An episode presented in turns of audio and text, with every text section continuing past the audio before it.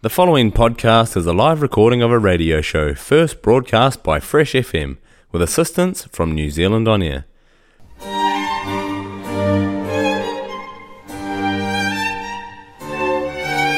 Kia ora and welcome to what will be the second part of the philosophical ramble that I started two weeks ago.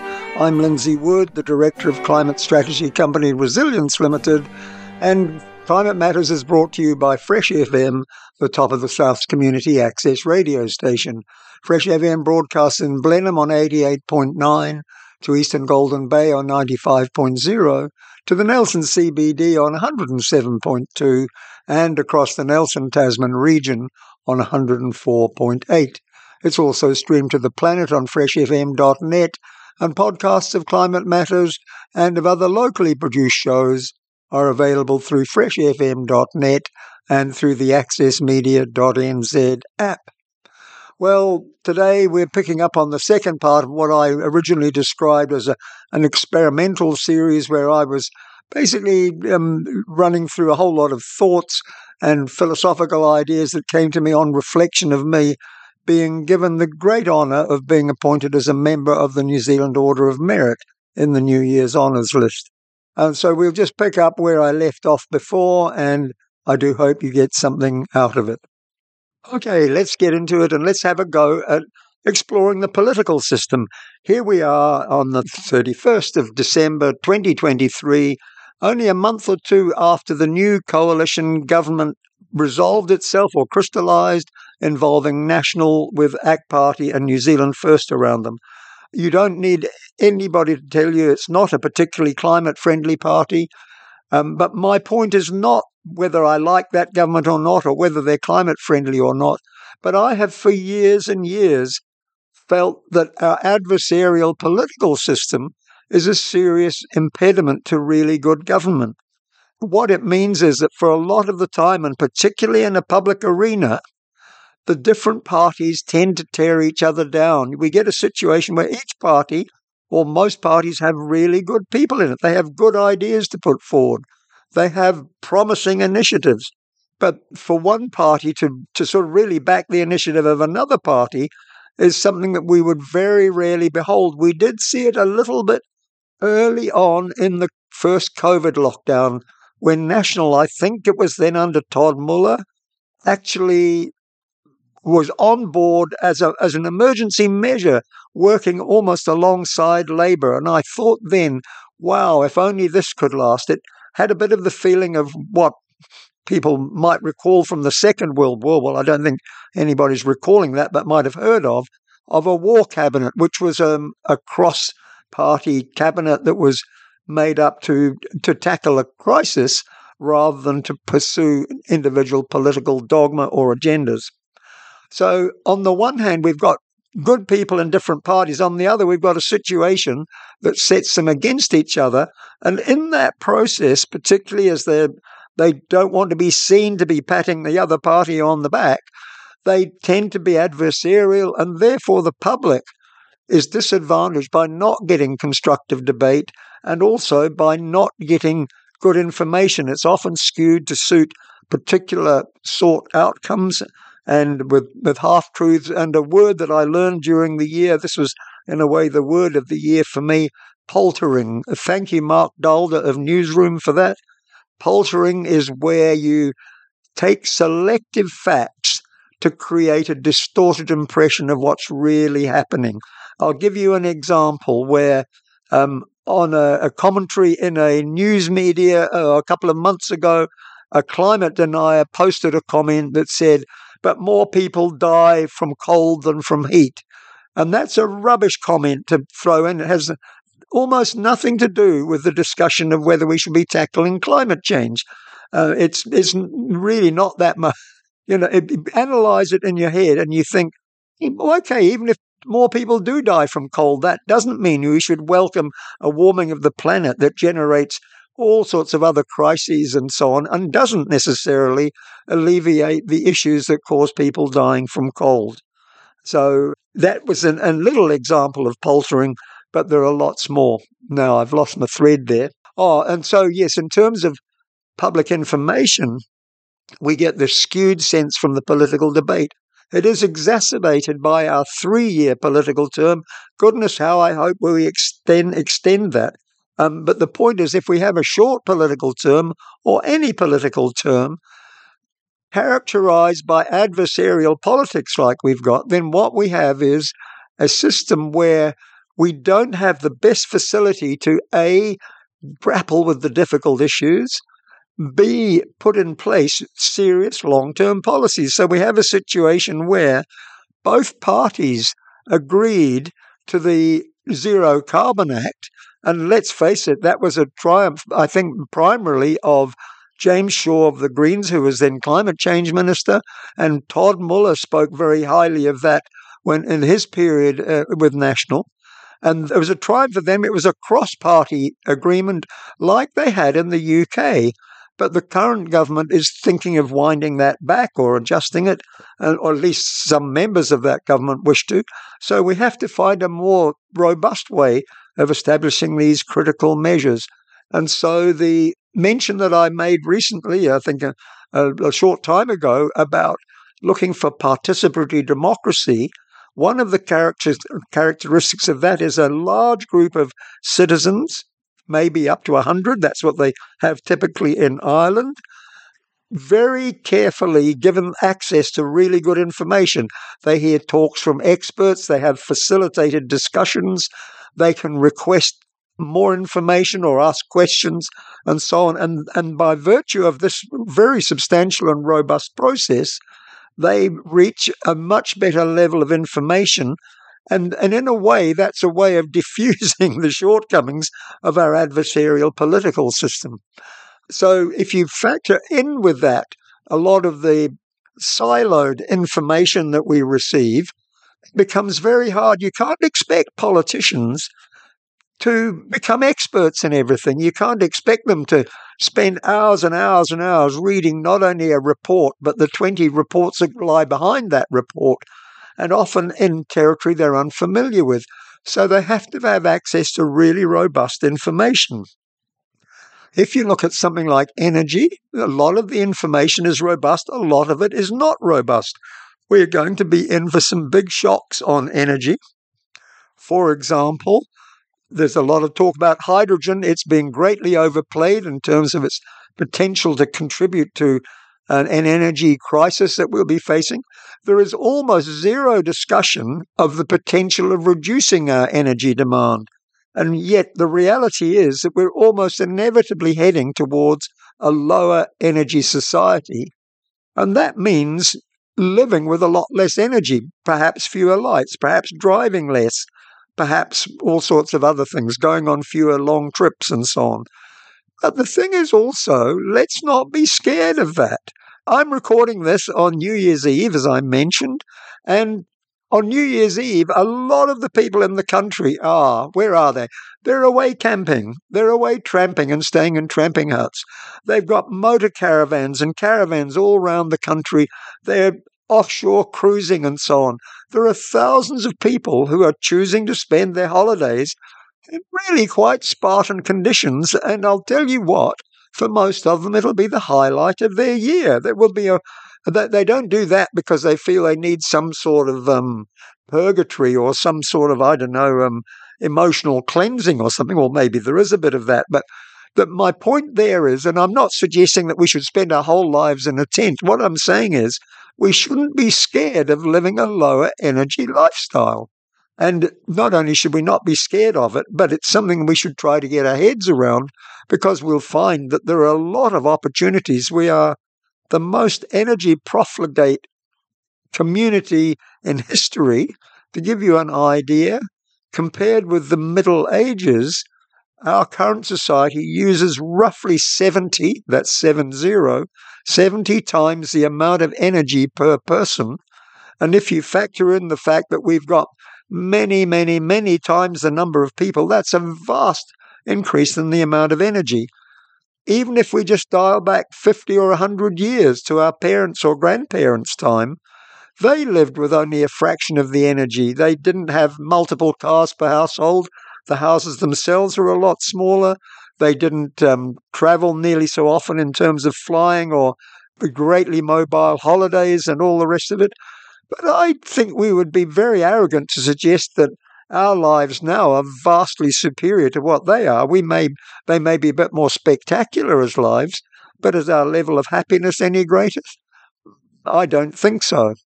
So this brings me into the area that I said at the beginning, and I'm not sure I'm following a, a logical sequence here.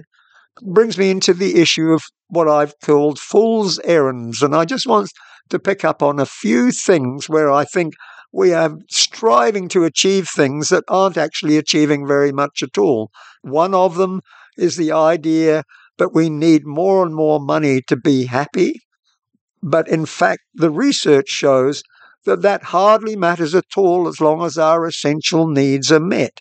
If you look, for example, at the celebrated book, The Spirit Level by Richard Wilkinson and Kate Pickett, it actually demonstrated time and time again that basically, for example, if you have more income, once you get beyond a certain level, then there is no particular gain in happiness. I'm sorry, I'm quoting from the wrong reference there. I'm pretty sure it was Tim Jackson in his book, Prosperity Without Growth, where he made the point that when people are at subsistence level or struggling to keep things on the table, get food on the table or clothe themselves, then extra income makes a huge difference to their lives.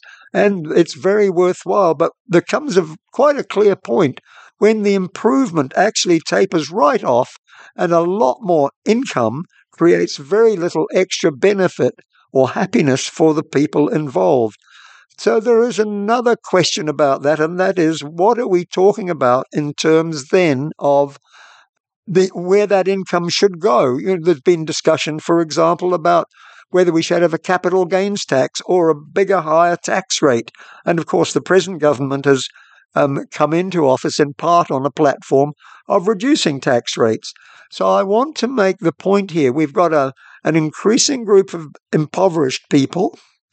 We've got a small group of wealthy people who are getting spectacularly more wealthy. But in actual fact, take a small percentage of the wealth from the very wealthy and distribute it across the poorer people, and that will make almost no difference to the well being and happiness of the wealthy people, but it'll make an enormous difference to the well being of the poorer people.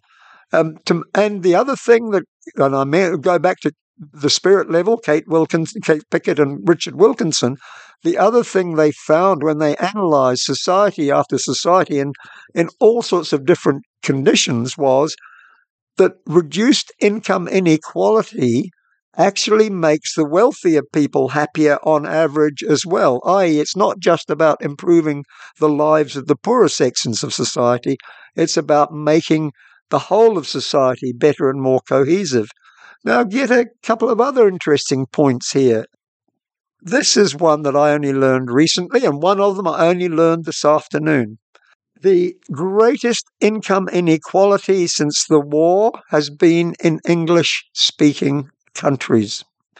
English speaking countries, the US, Canada, New Zealand, Australia, the UK particularly, have had a dramatic increase in income inequality. They have had associated declines in general levels of um, contentment in society and and other negative issues have escalated. The model societies that we tend to look at as being really good in this area are places like Scandinavia, Germany, um, France, even, and they have much more level income inequality. There's not got no income inequality, but what they have not done since the Second World War is seen a spectacular increase in income inequality. So, what is it about English speaking? But the other thing that I learned today reading a report um, led by Professor Ralph Chapman from Victoria University. It was actually a report about the cost benefit of um, of active travel. Amazing cost benefit that investment in providing active travel infrastructure in in cities yields a benefit of about 10 to 1 over the costs. What a spectacular return. Anyway, in Ralph Chapman's report, there were a whole lot of other authors. I'm not going to give their names. Um, in the report, he made almost as a side comment that nearly all the car centric development in the world, that is, the ones where people use very little public transport but an awful lot of car driving, are nearly all English speaking or Anglophone, as Ralph referred to it in the report. So we have to also, I think, reflect what is it about our culture, our language? I'm sorry, I'm saying our apologies to to our tangata whenua. I'm not trying to exclude you from this, but obviously a discussion of the English speaking peoples refers pr- primarily to that English ancestry side of things. What is it about Anglophones and the English language and the people originating from England a long way back that gives rise to these two problems? I'm not quite sure. I want to get to the bottom of it. I'm not going to try and guess too much but they have both been presented recently to me as information that, wow, rather hit me between the eyes.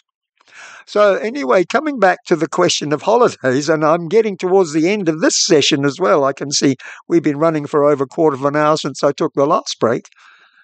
The question is I talked about holidays and all the people enjoying leisure time and things.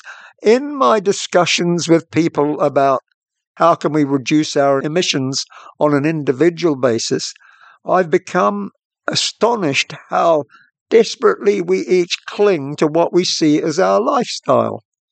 And I can't quite figure that out. I'd like to understand more about the psychology of it, but as I said before, I'm not a psychologist.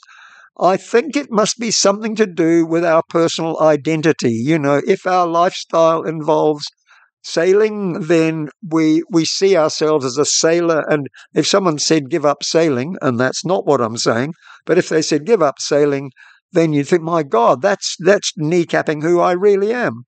I had an example of this um, two or three years ago in a cafe with a bunch of friends. It wasn't in Nelson, and there was a discussion about. Uh, I think three of the five of us or six of us round the table were looking at buying new cars.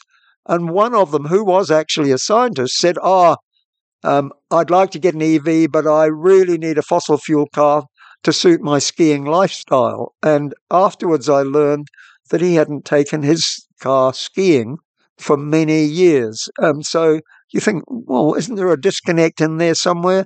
And I think the disconnect becomes reconnected if you think it's not about actually going skiing, it's about looking like you're a skier, belonging to the skiing community.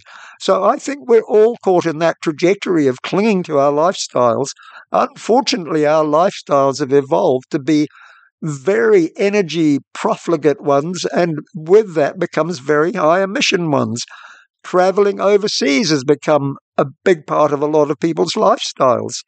Um, I think we have to find ways of rethinking what it is that identifies us, if that is what identifies us, and realizing we can have a wonderful life and a wonderful self image with a lot fewer emissions. I think I'm getting to, oh no, I'm not. a little bit more on fool's errands. GDP and growth. I think we a bit like the idea of income improving our happiness, more GDP does not improve our well being, except when we are a very low socioeconomic community or country. Again, there's research about this that shows uh, impoverished or underdeveloped countries. I'm not sure I like that term, but poorer countries who have a lot of hardship and so on they benefit greatly from in growth in their GDP. It improves their a lot of their services and so on. But once you get above a certain threshold and it's not very high, then extra GDP does very little to improve your well being, but it does a great deal to cause damage to the planet. Um, it causes emissions, it causes reduction of critical resources, it causes biodiversity loss, and so on. And so the GDP growth thing is actually a thing that we really have to get our heads around.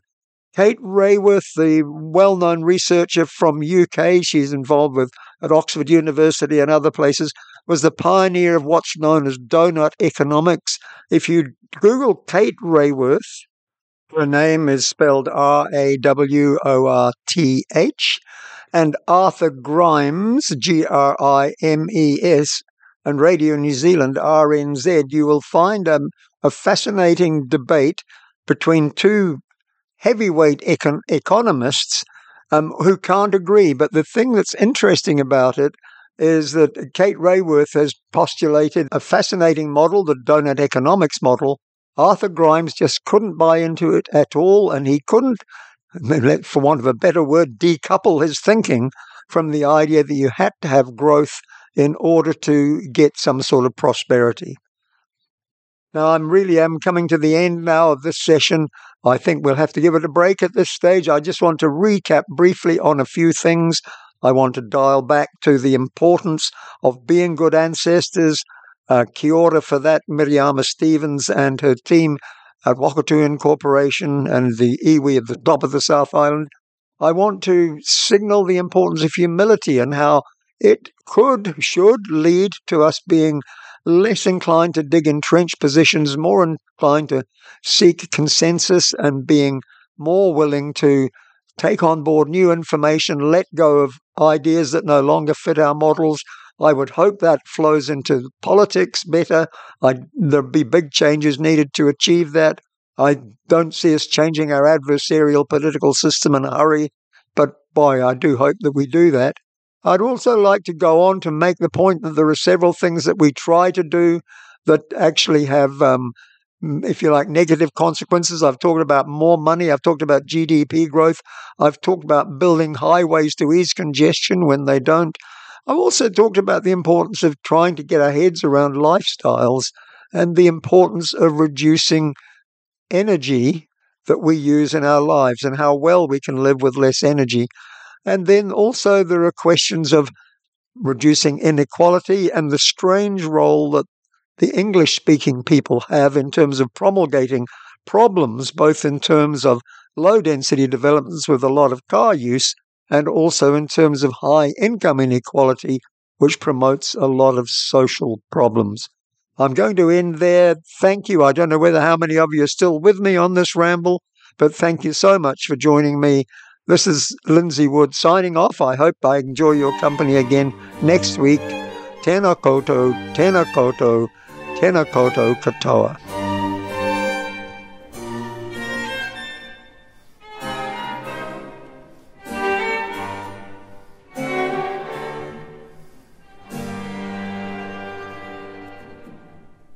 The podcast you just listened to was a live recording of a radio show first broadcast on Fresh FM with support from New Zealand On Air.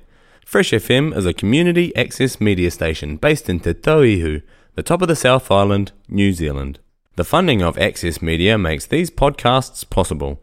To find similar programs by other community access media stations, go online to accessmedia.nz.